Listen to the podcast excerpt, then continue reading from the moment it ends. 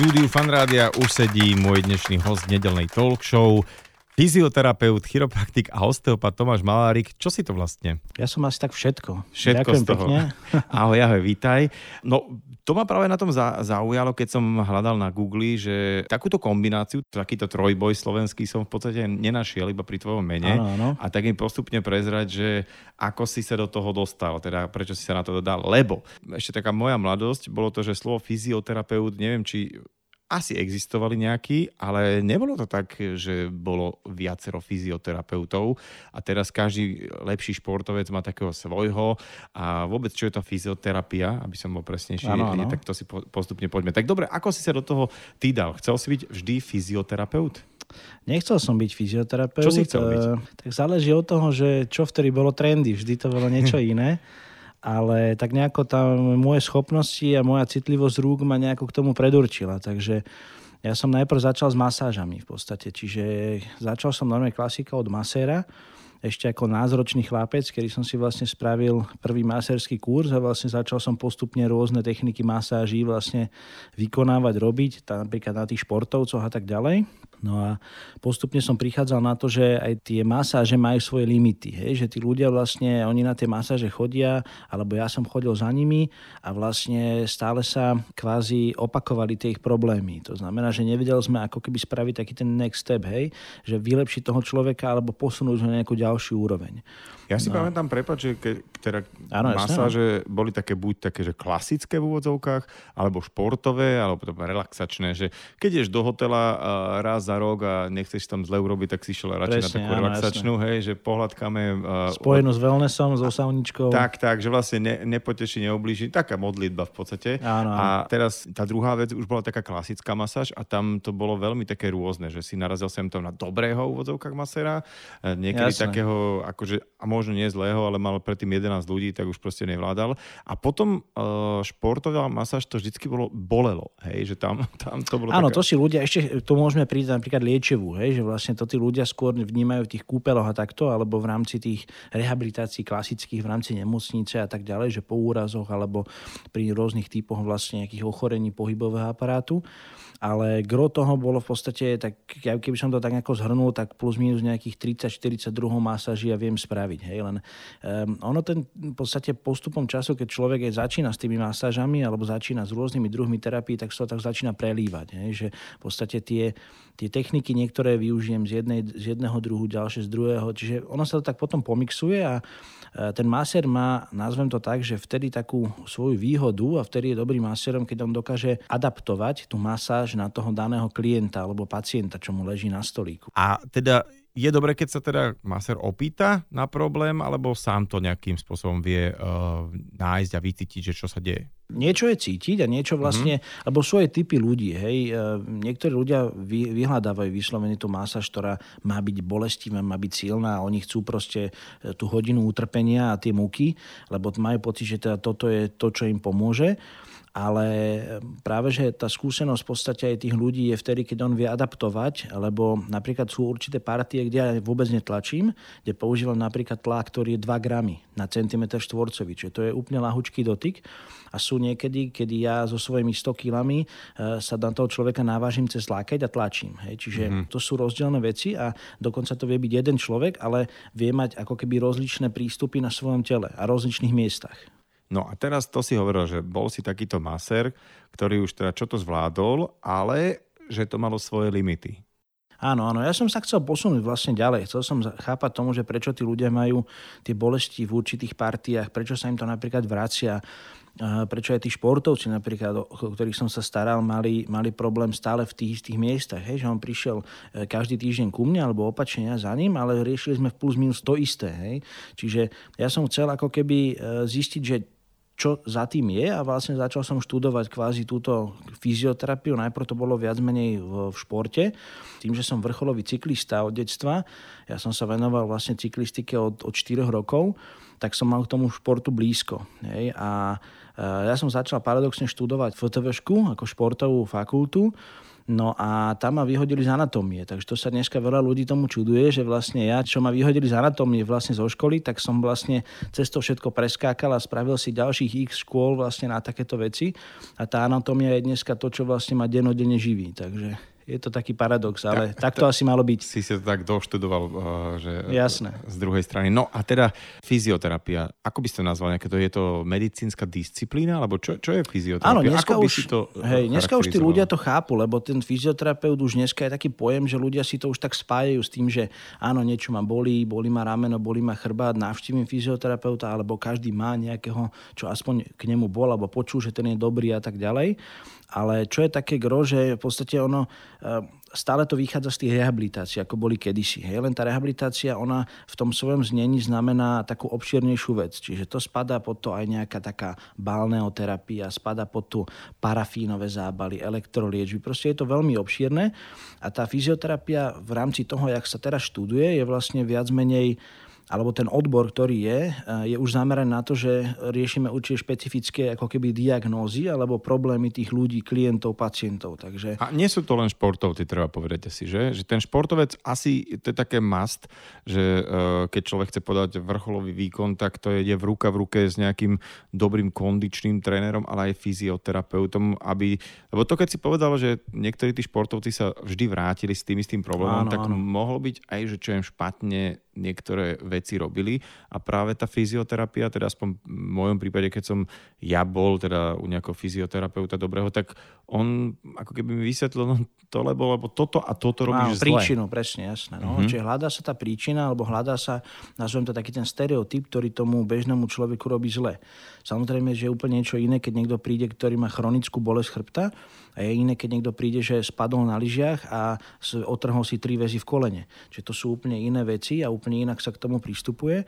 Ale ono je to také kliše u nás, že vlastne športovci majú fyzioterapeuta, my sa skôr stretávame s tým, že nemajú. Hej? Že stále je to také, že áno, ono to je tak pekne to znie, že máme, ale veľa tých klubov, bohužiaľ veľa detí, čo, dorastencov, čo sa v podstate snažia sa pretlačiť na nejaký ten stupienok v tých juniorských alebo už kategóriách dospeláckých, tak presne toto im chýba. Hej? Čiže bude to problém či už finančný, alebo to klub nezabezpečí, alebo to nezabezpečí reprezentácia. Bohužiaľ, to je už presne o tom, že to sú tie rozdiely, ktoré robia mm-hmm. potom tých športovcov, pretože jedna vec je aktívna fáza, čiže tá kondička, druhá vec je tá regenerácia a tie správne vlastne ovplyvnenia, ktoré ten výkon môžu zlepšiť. A ja keď idem unavený do ďalšieho tréningu, alebo som si natiahol sval, a ten sval nemám v poriadku a idem na druhý deň znova trénovať, tak ten výkon nebude už taký a práve naopak si môžem vytvoriť nejaké ako keby bad habits, proste nejaké zlé návyky, ktoré mi potom v tom mm-hmm. systéme vedia, vedia kaziť a vedia napríklad môj problém spraviť na chronickej úrovni. Čiže na to vie boleť dlhodobo, na to vie boleť v iných polohách, na to vie boleť napríklad v kľude. Čiže to sú veci, ktoré keď sa niekedy nepodchytia správne a včas, tak prerastie to do nejakého väčšieho problému. Bavili sme sa o profesionálnych športovcov, ale teraz poďme na nás, teda bežných ľudí, s čím máme najväčší problém, s ktorou časťou tela? U nás vyhráva ten chrbát určite a si myslím, že to je celosvetovo, lebo sa to nedá vlastne opomínať. Takže to je už jednak spôsobom života a jednak aj tým, že ako vlastne pristupujeme k tomu celkovo. Čiže či už je to spánok, set, aký pomer je vlastne týchto činností denných napríklad. A ďalšia vec sú potom aj tie nazvem to tie presne tieto športové, nazvem to, že odreagovania. Uh-huh. Hej, pretože niekto bere ten šport, že si naozaj ide oddychnúť, ide vyvetrať hlavu a niekto ide do toho, že idem sa zničiť, aby som proste zabudol na ten bežný život, na tie problémy, čo ma čakajú. Hej. Pod stromček bicykel a v máji chcem byť sagan. Hej, akože... Presne tak, no. To je, to je taká, taká klasika. Ale vlastne to sú tí najlepší klienti, to sa tak hovorí, že lyžovačkári a potom takí tí... Áno, pre... aj to sú presne také sezónne veci. A potom no. tí s tými predsazatiami, vieš, že začnem s niečím strašne behať, alebo ja bicykel. Alebo začnú do, do fitka chodiť 5 krát do týždňa, ale predtým 20 rokov nič. Hej, hej, takže hej. A ešte, ešte vr- k tomuto prídeme, ale prosím ťa, poďme teraz k tomu, čo si hovoril, že spánok a e, sedenie. Že vlastne naozaj človek 21. E, storočia je usedený, že väčšina ľudí sedí pri práci celý deň a potom si sadne do auta, príde domov a sedí pred telkou a neviem čo. A teraz, jak máme tieto home office, tak je to asi ešte vypuklejšie. Je to sedenie naozaj, že taký problém, lebo homo sapiens asi by nemal sedieť, on by mal chodiť stále alebo a hýbať sa. sa. Mm-hmm. Presne, no. Ako ten, ten pohyb, ktorý my máme, alebo v rámci toho sedu, čo dneska ľudia predvádzajú doma, aj my to vnímame v rámci toho nášho povolania, že že tí ľudia chodia viacej s takými vecami, ktoré predtým neboli. Hej? Že, ja neviem, majú trpnutie rúk, e, bolesti hlavy, hej? majú chronické bolesti napríklad medzi lopatkami. Hej? Že to sú všetko veci, ktoré vyplývajú z toho, že máme nejakú pozíciu, ktorá častokrát nie je správna, pretože nie každý má doma dobrú kancelárskú stoličku a nie každý má ten systém práce, ktorý je vlastne rozdielný voči tomu, keď sme v robote, normálne v ofise alebo niekde medzi ľuďmi, kde vlastne funguje nejaká taká iná morálka. Čiže keď ten klient v podstate príde s tým, že on je doma a sedí 8 hodín denne na, na kuchynskej stoličke za, za stolom, tak eh, on v podstate tie, tie pomery, aj bola taká veľmi pekná štúdia, ktorú robili Švedi, že vlastne oni zisťovali, že kedy je ten pomer, kedy už tá kompenzácia nemá zmysel. A zistili, keď my robíme 6 hodín denne jednu činnosť v nejakej nesprávnej polohe, tak my už ju nemôžeme kompenzovať, pretože to nestačí. Už potrebujeme meniť samotnú tú činnosť. A presne tam prichádza to, mm-hmm. že tí ľudia častokrát aj, však stretávame sa s tým, že aj chodia s tým, že mali sme nejaké BOZP, mali sme nejaké také workshopy, ako máme sedieť a problém je to, že niektoré aj tí ľudia, ktorí tieto workshopy robia, tak sa nedržia s dobou. Hej. Rozprávajú ľuďom mm, blbosti proste takého typu, že máme sedieť spriamene v 90 stupňoch, hej, na kraji operádla a tak ďalej. To sú veci, ktoré sú už dávno prežitok, ale pokiaľ sa ten klient alebo ten, ten náš pacient s týmto nestotožní, nenájde to alebo to nevie, hej, lebo napríklad tie informácie k nemu nikdy neprišli také, takéhoto typu, tak on si to nevie spojiť, že vlastne z toho toho to boli. Pred chvíľkou sme teda naznačili to, že naozaj naozaj veľa sedíme a posledný rok je to úplne peklo, lebo home office jedno s druhým. Doma sme si síce vybavili teda také mini pracovne, kde kade po, po dome, máme tam počítač a viem, že teda zamestnávateľi aj toto trošku kompenzujú, dokonca aj nejaké strávne jednotky, ale možno sa mýlim, ale nepočul som o tom, že by uh, zamestnávateľ riešil, v akých podmienkach človek tam sedí za tým počítačom. Chýba to. Chýba to aj v rámci tých nejakých e, prednášok pre tých ľudí. A chýba to aj v rámci toho vybavenia. Presne ako si hovoril, pretože keď my máme proste tú stoličku zlú, a budeme na nej sedieť a nebudeme sa nad tým zamýšľať. Jedna vec, ja aj tým ľuďom hovorím, že nie je to všetko o tom zamestnávateľovi, ktorý samozrejme nesie tu, lebo on samozrejme šetrí tým, že nemáme režine náklady, tak e, by mohol prispäť tým zamestnancom aspoň nejakou sumou na tú stoličku, aby mali tí ľudia kde sedieť doma.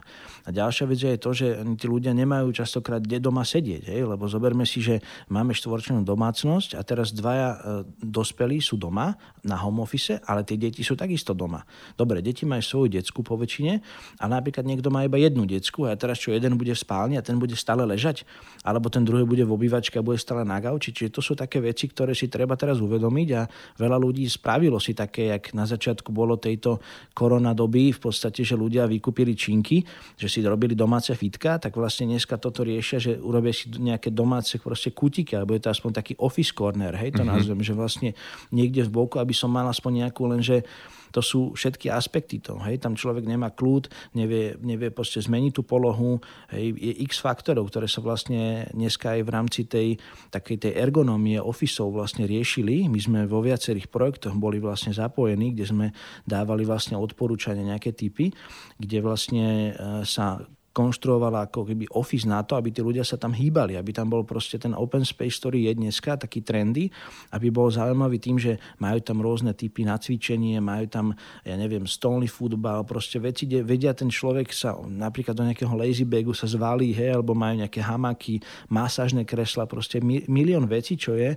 Aby kde... človek menil polohu. Áno, proste. presne, aby, aby proste sa, lebo my sa môžeme baviť s tým, že môžeme sedieť vonku, a že vlastne e, nepotrebujem k tomu ja byť za počítačom alebo v nejakej meetingovke, ale proste stačí mi možno nejaká feedlopta a dáme sa do, do kruhu štyria a pokecáme o danej téme, hej, je to krátky briefing a odchádzam preč.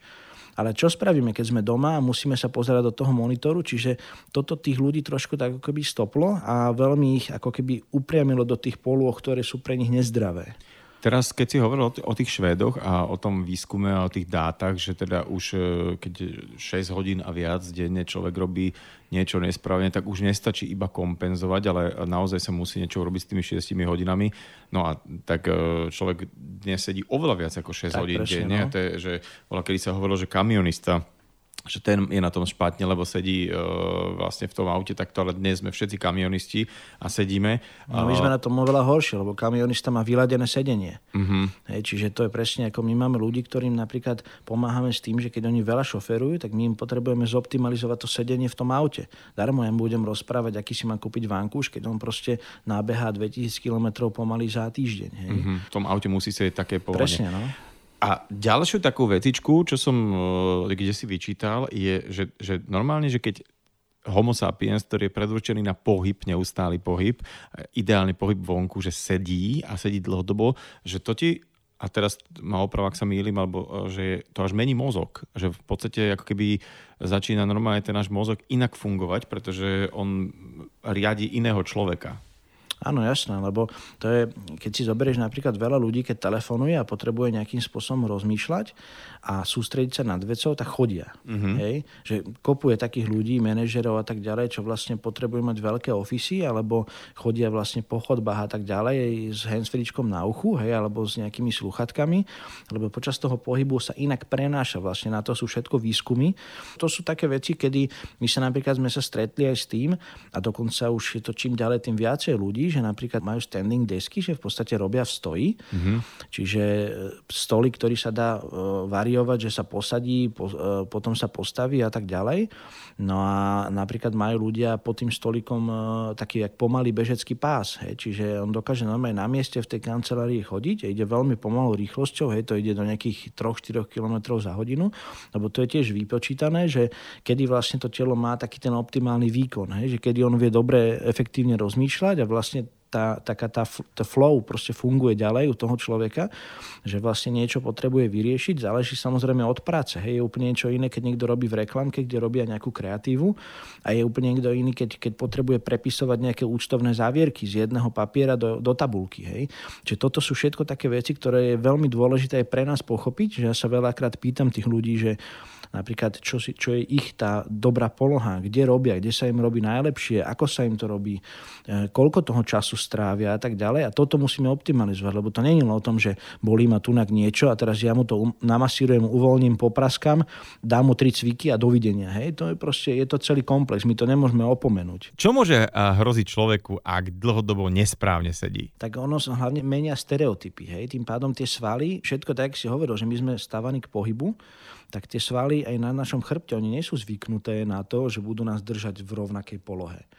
Čiže to telo potrebuje reálne tú zmenu, pretože to napätie toho svalstva je o tom, že ono mení jednak napätie, ale jednak dĺžku. To znamená, že ja keď budem sedieť v rovnakej polohe a budem staticky, tak napríklad nás kedy si učili v škole, že vlastne vystretý chrbát hej, a opretý operadlo ruky vzadu, tak to vlastne napríklad zase namierim to na tých Švedov, lebo tí sú v Európe vlastne najďalej v tomto, tak švedské deti vlastne v školách majú stoličky, ktoré majú jemný pohyb. To znamená, že tá stolička je na takom klbiku zavesená a to dieťa sa vie stále hojdať.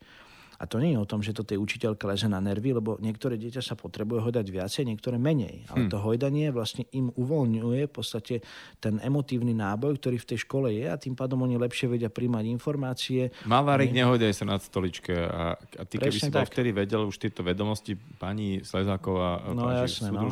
Tak toto nebudeme robiť. Hey. Čiže potrebujeme sa stále pohybovať a teda, prepáč, ja som ti tak prerušil, že čo nám teda hrozí? Ono, všetky tie veci pramenia do toho, že jedna sa o o, o chronické veci, ktoré vlastne tú populáciu postupne ako keby dobiehajú. Hej. Čiže my vidíme už aj v rámci teraz len toho roka, kedy sa vlastne tí ľudia v podstate v rámci toho, toho covidu a tejto doby vlastne zmenili, že aký, aký ten druh tých pacientov. Vedieme si aj nejaké štatistiky, proste riešime aj ako keby do budúcna, že na čo sa máme pripraviť, na čo sa máme fokusovať, lebo nie je to teraz o tom, že máme COVID a budeme všetkým rehabilitovať plúca. Hej? Čiže tí ľudia majú množstvo iných problémov a nevýhoda je tá, že dneska v tejto dobe tí ľudia robia jednu veľkú chybu a to je to, že všetko riešia neskoro.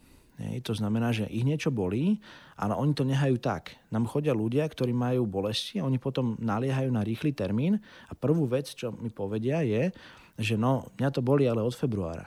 OK. A že no super, tak ešte som vám dával rýchly termín a vy mi poviete, že vás to už boli pomaly tretí mesiac. Hej?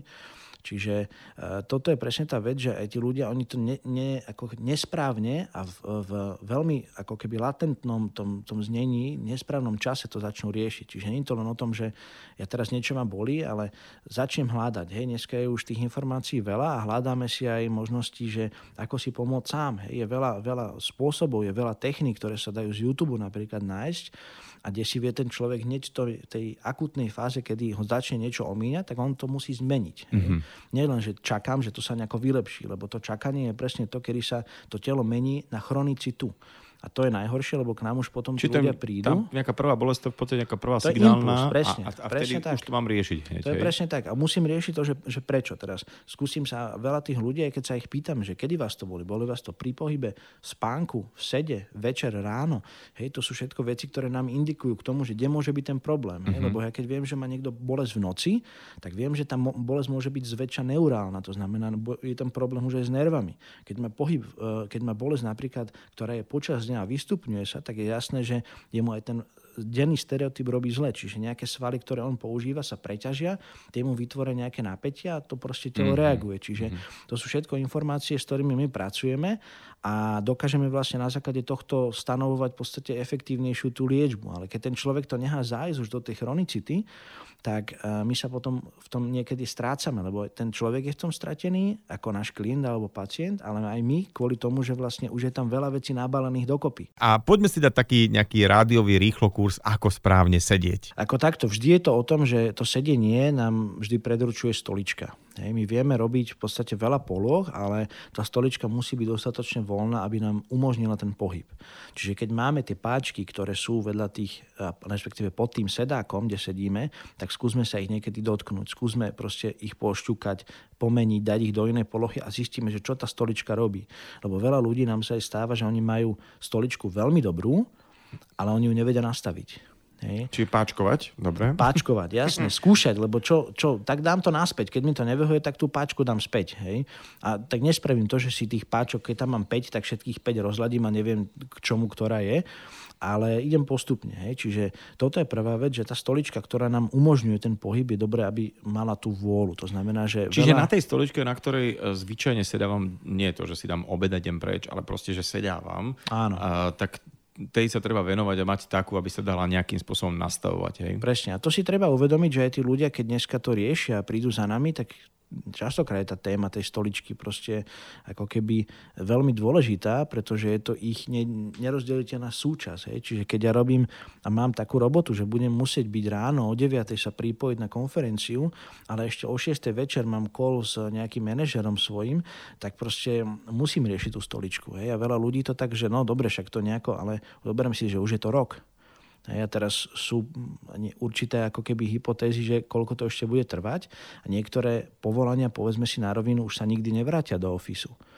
Hej, pretože tí ľudia sa stali efektívnejší pre tých zamestnávateľov v rámci ako keby takéhoto sedenia alebo takéhoto fungovania a v tej práci je im ako keby sú zbytoční niekedy, sú menej efektívni a zase na, na úkor toho my potrebujeme vyriešiť to, aby ten človek sedel správne. Čiže zamysle sa nad tým, že áno, kúpim si tú stoličku, kúpim si ju na splátky, vyskúšam si ju, kúpim si nejakú inú, proste budeme si ju napríklad vymieňať e, s manželom, alebo proste to je všetko, všetko o tom, aby sme zmenili ten svoj denný rytmus. Hej. Mm-hmm. Tí, ktorí nemajú napríklad stoličku, alebo to nechcú riešiť, nedá sa im, nemajú priestor doma, hej, x faktorov je, tak zase univerzálny recept je proste meniť tú polohu čo naj najviac. Hej.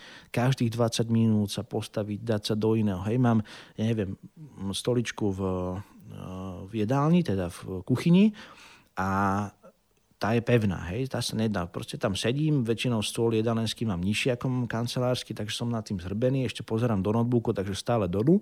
No a tak spravím zmenu, že keď proste riešim niečo, kde nepotrebujem sa sústrediť alebo niečo prepisovať, tak si sadnem do sedačky. Láhnem si na brucho na zem. Proste milión možností, ako sa ja dostanem do tej inej pozície. A ideme naťuknúť ďalšiu takú veľkú oblasť a to je spánok. Bolo to sedenie a teraz spánok. Ja som zhruba pred rokom spovedal pneumológa a odborníka na spánkovú medicínu, pána doktora Imricha Mučku a naozaj povedal mi toľko informácií, ktorých som bol zarazený, že ako veľmi je dôležitý spánok v rôznych teda úrovniach nášho zdravia. Ale teraz sa poďme asi porozprávať o tom vašom pohľade, že ako to súvisí s vecami, ktoré riešiš ty? No, my riešime skôr v rámci tej našej ako keby sféry tie spánkové pozície. To znamená, že jedna vec je z hľadiska ako keby týchto výskumov, aj toto, čo vlastne on spomínal v rámci, nazvem to, že tej kvality spánku, non-REM, REM, proste fázy jedno s druhým nastavenie, že koľko, kedy má ísť človek spať, že niekto potrebuje ísť spať skôr, niekto zase napríklad ide neskôr spať, je zase dlhšie, si ráno pospí. To sú určite faktory ľudí, ktoré e, majú určitú typológiu. Dneska to už je rozpracované, ľudia sa vedia v tom nájsť, vedia si to popozerať a vždy je tam vlastne nejaký popis, ktorým sa dokážu vlastne riadiť.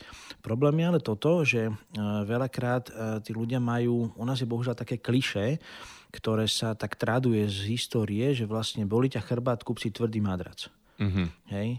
Toto sú také dve veci, ktoré odo mňa veľakrát tí naši klienti počúvajú, lebo pre mňa je toto najväčšia blbosť, ktorá sa dá povedať. Hej. Pretože tá typológia tých ľudí, ktorá je, je vždy závislá od toho, že ako máme dĺžku trúpu, ako máme šírku pánvy, aké máme široké ramena, akú máme dĺžku krku aké máme tie stereotypy toho, ako si ideme láhnuť. Hej? Niekto si dáva ruku pod hlavu, niekto si láha na brucho, niekto si dáva nohu pod seba. Čiže my skôr hľadáme to, aby sme toho človeka zoptimalizovali, tak aby jemu ten spánok nerobil nejaké napríklad útlaky nervu. Hej. Mm-hmm. Ja napríklad, ja som mal jeden taký rok, kedy som mal doma na svojej posteli 17 vánkúšov. Bolo to naozaj ťažké, lebo ja som musel manažovať ten spánok podľa určitých typov polôh, že aký vankuš si zoberiem. A teraz tej noci nemal som proste niekedy e, správnu ruku, že nepoťahol som si ten vankuš, čo som chcel. A potom som hľadal a som si zapisoval aj rôzne ako keby tie zmeny, čo to na môj život v následovný deň prinieslo. Takže e, veľakrát je to o tom manažmente, hej, že ja si potrebujem láhnuť a napríklad e, ja sám za seba poviem, že môj trúb je natoľko ako keby špecifický aj z toho, že som tú cyklistiku robil, že ja mám veľmi krátky krk, široké ramena a tým pádom ja napríklad potrebujem ležať a, používam tzv. tie túlidla alebo také tie dlhé madrace, uh-huh. vankúše, pardon, ktoré používajú tehotné ženy. Uh-huh. Hej? A to je proste, ja, to, ma ľudia normálne vidia a idem do hotela a ja si nesem v taške proste tento vánkuš, lebo pre mňa je to tak dôležité, lebo ja keď si láhnem a nemám to pri ja, sebe... Ja smiem sa, lebo u nás je to člen domácnosti. Áno, On má aj svoje meno, tento vánkuš. Áno, jasné. No. Voláme ho Milanko, hej. Takže hej, Milanko... Je, je, to, je to dôležité, hej. A to isté sú s vánkušmi, to isté je s madracmi, ale veľmi ťažké je to nájsť taký ten konsenzus v tom, lebo častokrát je to o tom, že pokus omyl, hej. Aj tí ľudia, lebo máme rôzne možnosti, aký, aký madrac si vieme kúpiť, akú postel si vieme dopriať. A potom samozrejme od toho závisí aj, že akým spôsobom spíme. Ehm, to sú od formy, hej, niekto spí na penovom vánkuši, niekto spí na paperových vánkušoch, mm-hmm. proste je tam veľa premenných. No to znie ako obrovská veda, ale podľa mňa asi to tak aj nejako je. Ja si pamätám, keď som si pred rokmi kupoval uh, vlastne ten madrac, na ktorom spíme a vošiel som do obchodu, kde teda um, sa to volalo nejaké spánkové štúdio a už neviem. A bol tam môj kamarát, ktorý mi ponúkol nejaký madrac, ja som povedal, že o, tak počkaj, tak to, to, toľko to peňazí peňazí nedám. A potom on ma tak nachytal, začal sa vypýtovať, hej, a že ako často spávaš e, do mesiaca? Aha, každý deň? A ako dlho? počkaj, to toľko, takže to, keď zrátam, takže to je asi viac ako sedíš na sedačke a pozeráš televízor. A, no a tak nakoniec sme tie peniaze dali. A musím povedať, že pre mňa je to teraz uh, jeden z najzásadnejších uh, kúskov vybavenia v našom dome a vždy sa teším domov práve kvôli uh, madracu, na ktorom spím. Presne, je to taká aj zároveň e, veľmi dobrá psychohygiena, hej, lebo keď ten človek má ten spánok dobrý, my to veľa, presne toto je ten, ten fakt, že veľa ľudí s tým zápasí, hej, že nechcem dať toľko za madrac, alebo toto, alebo potom sú aj opačné princípy, že vlastne riešia skôr dizajn, hej, že aby to bolo pekné a aby sa to hodilo, aby toto, aby tamto, aby to nebolo príliš vysoké a tak ďalej, ale netrafia sa vlastne do toho komfortu, hej. Mám jedného takého klienta, ktorý, uh, on povedal, že ja už som si kúpil za svoj život 170 vankúšov. Že proste ja neviem nájsť ten správny. Klient má 150 rokov. No, takže, takže Počuj, to... ale že ty, ty, okrem toho, že si fyzioterapeut, chiropraktik a osteopat, k tomu ešte len smerujeme, tak ty by si mohol kľudne akože byť aj taký, že predávať stoličík a madracov, že išlo Takto, by ti to ono, dobre. Ono to aj robíme, hej. E, Ja sa snažím vlastne toto pretaviť do toho, pretože častokrát je to naozaj že nutnosť a potreba, keď potrebujem tomu klientovi zmeniť niektoré Odporučiť tie... Presne. teraz nie, niečo, niečo správne. Áno, ja som bohužiaľ tak nastavený, že som trošku taký perfekcionalista v tomto a kopu klientov aj čo k nám príde a robím podstate to, že ja normálne si nájdem ten čas a idem s nimi do toho spánkového štúdia a vybereme to, čo im pasuje. Hej, mm-hmm. Aby to bolo vlastne pre nich vhodné, pomer, cena, výkon. Čiže to, to sú častokrát také veci, ktoré uh, nazvem to, že áno, je to taký sales management v podstate, ale, alebo cross-selling v tomto prípade cez, cez uh, tú fyzioterapiu, ale je to pre tých ľudí naozaj dôležité. Keď to mm-hmm. oni dokážu takto prijať a spravia tú zmenu, tak samozrejme ja to vycítim aj z tej mojej práce potom, že to telo inak reaguje. Hej, ten človek chodí úplne inak na tie terapie. Mm-hmm. Inak sa s tým pracuje, pretože zrazu on nemá napätie, on sa nezobudí ráno s tým, že musí si robiť polhodinové cvičenie, aby si rozhýbal chrbát a vedel si umyť zuby. Hej, čiže to sú všetko veci, ktoré v konečnom dôsledku mne to priniesie ten benefit, pretože ku mne nechodia ľudia s tým, že 2, 3, 4 krát uvoľnite ma a dovi, ale oni chcú vyriešiť niečo, čo ich v živote proste trápi. Hej? Čiže oni v a ťažko sa ti niečo rieši, keď možno práve to sedenie alebo ten spánok je uh, kľúč uh, Áno, k tomu jasné. odkľúčovaniu tej nejakej chronickej záležitosti. Čiže to, my to vždy hľadáme. Hej? Mm-hmm. Keď niekto vlastne má alebo riešia a dokonca už som rád, že ľudia sa už napríklad naučili aj na toto, že čím ďalej sa mi to teraz stáva, a častejšie, čo som veľmi rád, že napríklad sa stiahujú, hej, alebo menia si nábytky, alebo proste idú do iného podnajmu a oni prídu s tým, že viete čo, idem to meniť a prišiel som za vami, že toto, toto ma bolí, pozrite sa na mňa, že čo to je a poradte mi, aký si mám kúpiť madras, lebo ideme to teraz riešiť. Mm-hmm. A to je úplne najkrajšie, pretože ten človek vtedy už ide s tým, že on niečo chce a on načúva a on sa snaží to vyriešiť. Hej. A toto je proste naozaj benefit pre toho človeka a naozaj tá moja rada niekedy je to, čo im zmení na x rokov ten život, lebo zoberme si, na koľko rokov si kupujeme madrac. Hej. To není vec, že za rok si kúpim ďalší. Áno, presne tak. Bežne sa kupuje madrac, ak je dobrý na 10-15 rokov.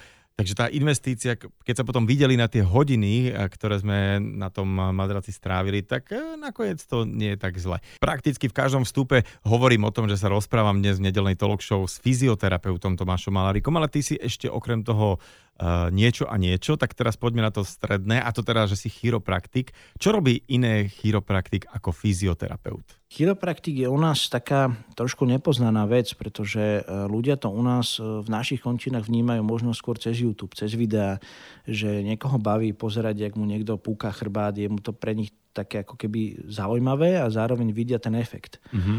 A u nás to z histórie vlastne nebolo kvázi nikdy nazvem to, že učené ani nejako prijaté medzi tú medicínsku časť. Hej. Chiropraxiu ako takú sa nedalo študovať, nerobilo sa to. Jediné, čo sa robilo, že lekári robili ako keby takú manuálnu medicínu. To znamená, že častokrát ortopédi alebo rehabilitační lekári mali kurzy a testácie, ktoré dokázali vlastne ich naučiť, akým spôsobom vedia niektoré stavce, ktoré sú posunuté, vyskočené, napraviť, za, napraviť presne. Mm-hmm. No a... Čiže to je tak, uh, chiropraktik je taký naprávač. Hej, Áno, že... reálne povedané naprávač, hej, len u nás hovorím, toto tu nebolo podchytené v zmysle nejakej edukácie. Hej, čiže tí ľudia, ktorí aj u nás sú, aj ľudia im hovoria tak ľudovo, že naprávači, tak oni nemajú nejakú školu na to. Není to mm-hmm. proste vyštudovaný lekársky odbor, ktorom ten človek v podstate dokáže sa nejako vzdelať, dokáže dostať nejaké teoretické, nejaké praktické skúsenosti a potom to pretavuje do tej praxe. Hej. A to je asi taký tenký lás, lebo chiropraktik, ktorý asi nie je nejaký dobrý, môže aj ublížiť. Áno, to sa, to sa aj stáva, lebo ten, v podstate ten človek, ktorý má tú bolesť, on to nevie ako keby zistiť dopredu, že ako ten, ten chiropraktik alebo ten naprávač je skúsený, čo vie robiť, čo nevie robiť. Hej? Lebo to je presne o tom sa dostaneme neskôr k tej osteopatii, že prečo to vlastne o, u nás a prečo som vlastne, lebo ja som začal najskôr študovať osteopatiu, až potom som začal byť chiropraxiu, lebo som pochopil, že pre ľudí v našom geografickom rozpoložení je toto tu, chiropraxie je bližšia ako osteopatia. Mm-hmm. Ľudia si skôr osteopatiu mília s osteoporózou, ale tá chiropraxia je pre nich stále to, že on chápe, že to je niečo, čo ho pukne, ho napraví. Hej? A tým pádom e, je to pre tých ľudí jednoduchšie sa aj na takúto službu ako keby obrátiť, keď majú určitý typ problému.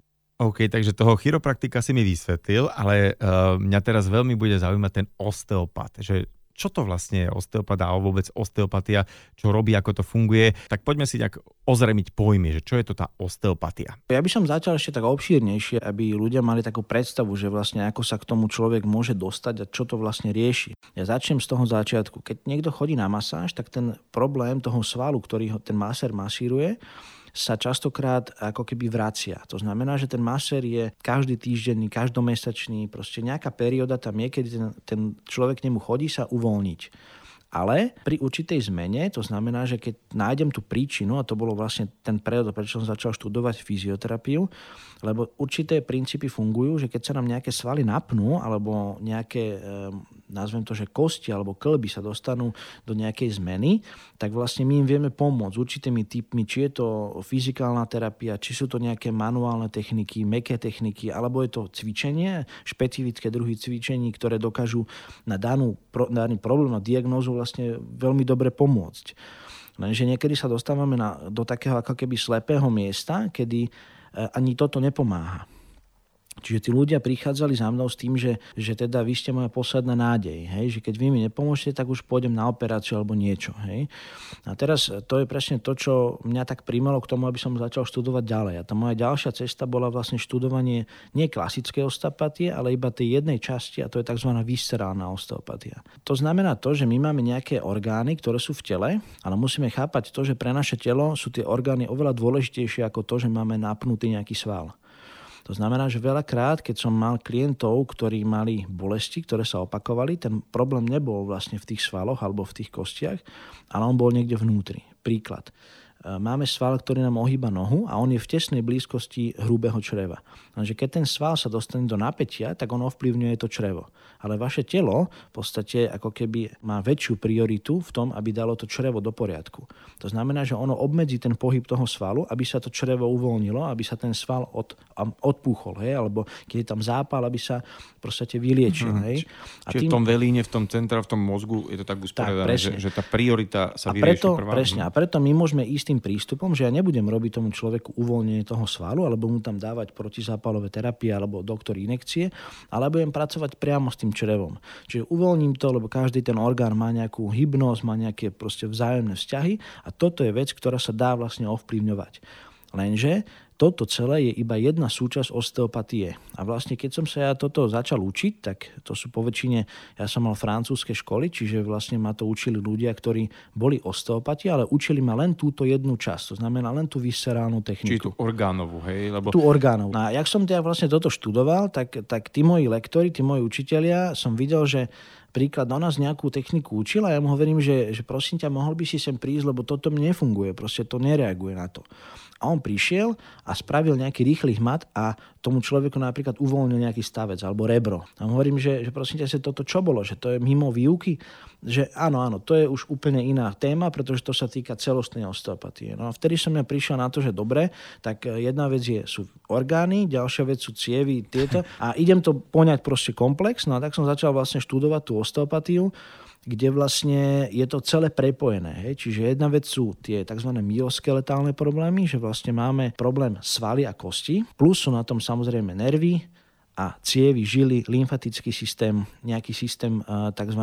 kraniosakrálny. Tento mnoho ľudí možno že zažilo také niečo ako kraniosakrálna terapia, ktorá sa zaoberá tým, že je to zase len čas osteopatie, ktorá robí to, že robí také veľmi jemnúčké techniky. Tí, ktorí to zažili, oni vlastne nechápu, ako to funguje, pretože ten terapeut len prikladá ruky a vníma nejaké toky energii, nejaké pulzácie a tak ďalej.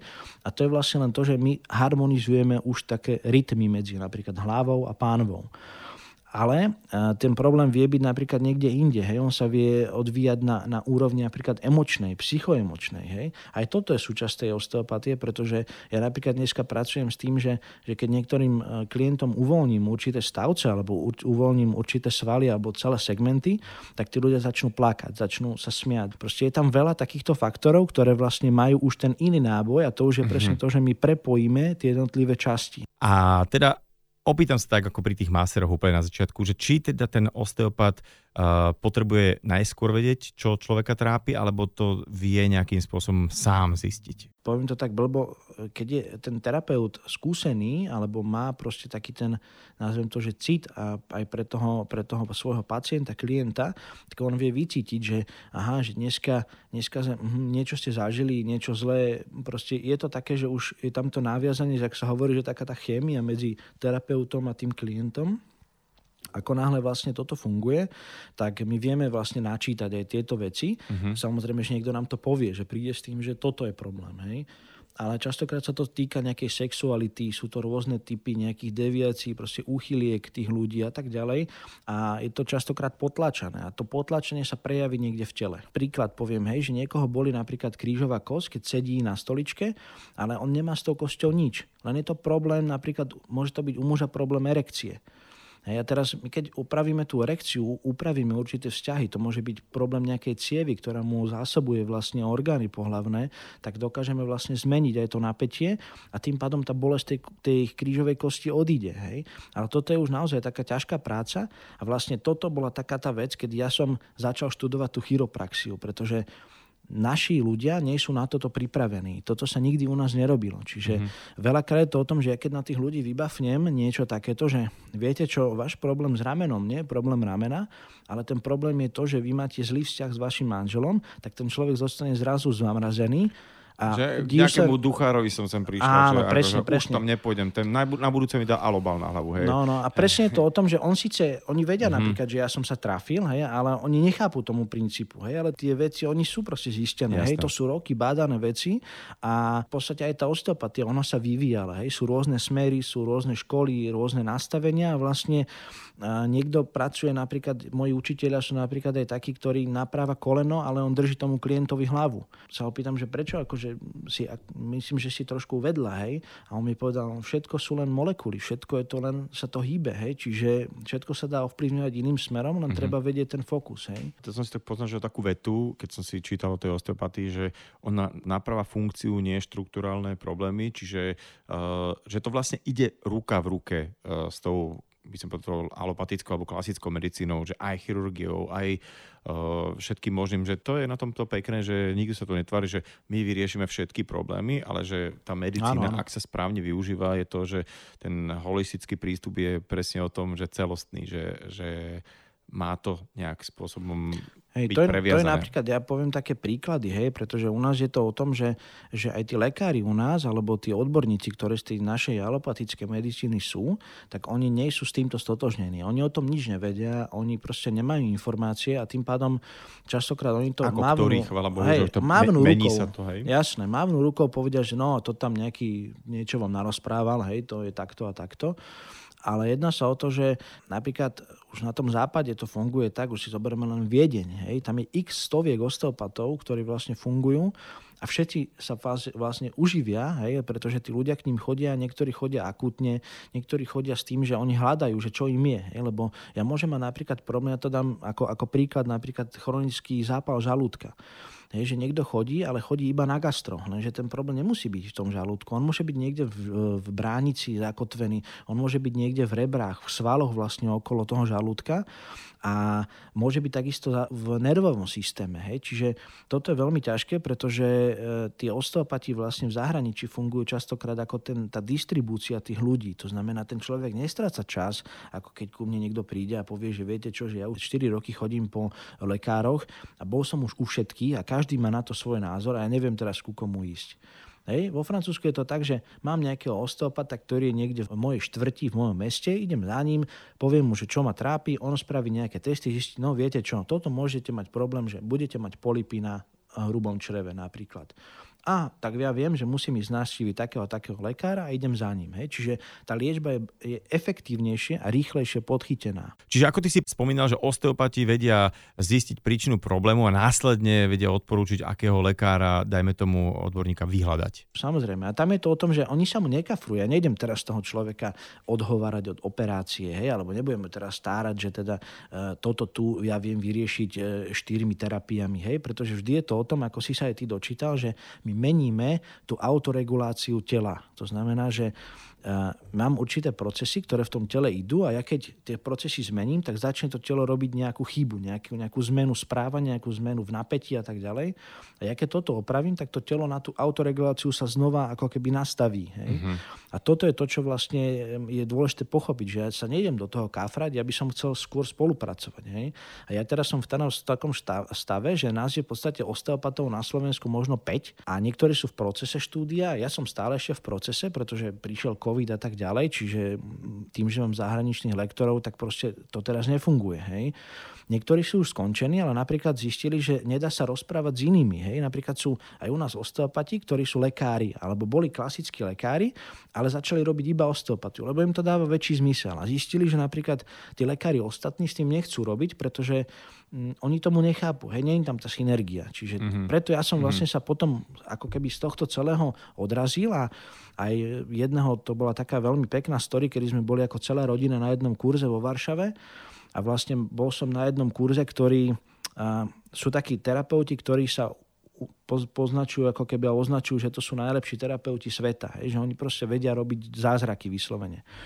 No a jeden z nich je vlastne môj učiteľ a ja som v určitom štádiu ako keby tej výuky som kvázi ako keby zastavil celý ten proces. Nie? A on mi potom písal mail, že prečo som neprišiel a tak ďalej a mu hovorím, že, že akože mňa to veľmi zaujíma, je to super, ale ja to nemám ako použiť.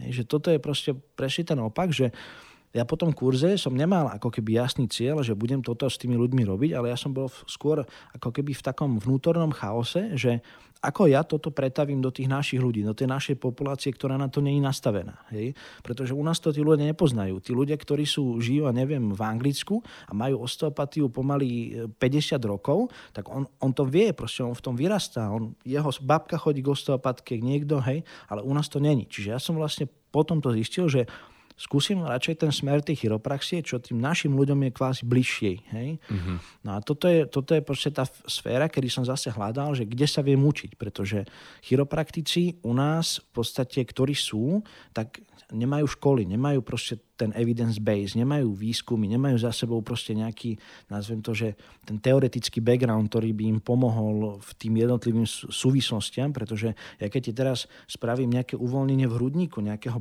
blokovaného, stavca, tak ja ti s tým viem ovplyvniť funkciu tvojho dvanástorníka alebo žalúdka.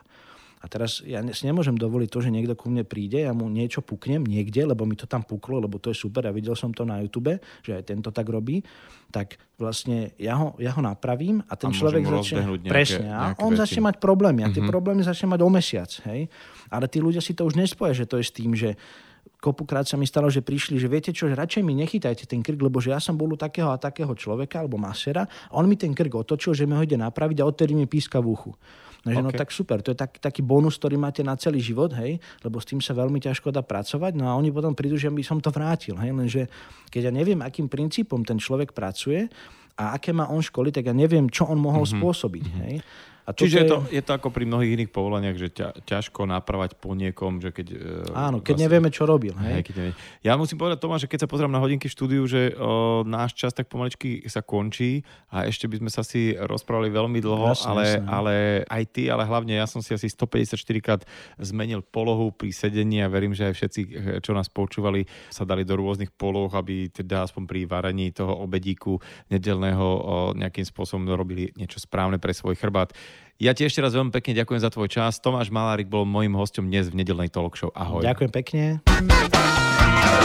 Nedelná talk show so Šarkanom.